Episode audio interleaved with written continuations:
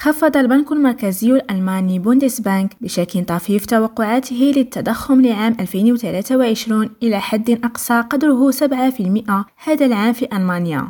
وقال رئيس البنك الفيدرالي يواكيم ناجيل في بيان إن خبراء البنك المركزي الألماني يتوقعون متوسط معدل تضخم يتراوح بين 6 و 7% في عام 2023 وكانت التوقعات السابقة في دجنبر تبلغ 7.2% وأضاف رئيس البنك المركزي الألماني في عام 2024 وربما أيضا في عام 2025 ستنخفض معدلات التضخم بما في ذلك المعدل باستثناء الطاقة والمواد الخام. أكثر لكنها ستظل أعلى بكثير من علامة 2% وبينما كان يؤمن بأن الأسواق المالية قد نجحت في تجاوز تشديد السياسة النقدية بشكل جيد. حتى الآن أكد السيد ناجيل أنه سيكون من الخطأ الكبير التصرف بتردد الآن لإنهاء رفع السعر في وقت أقرب أو حتى الإفراج عنه. في العام الماضي بلغ معدل التضخم في أكبر اقتصاد أوروبي 8.7% وهي درجة غير مسبوقة منذ 70 عاماً. سكين أمرسو كريم راديو برلين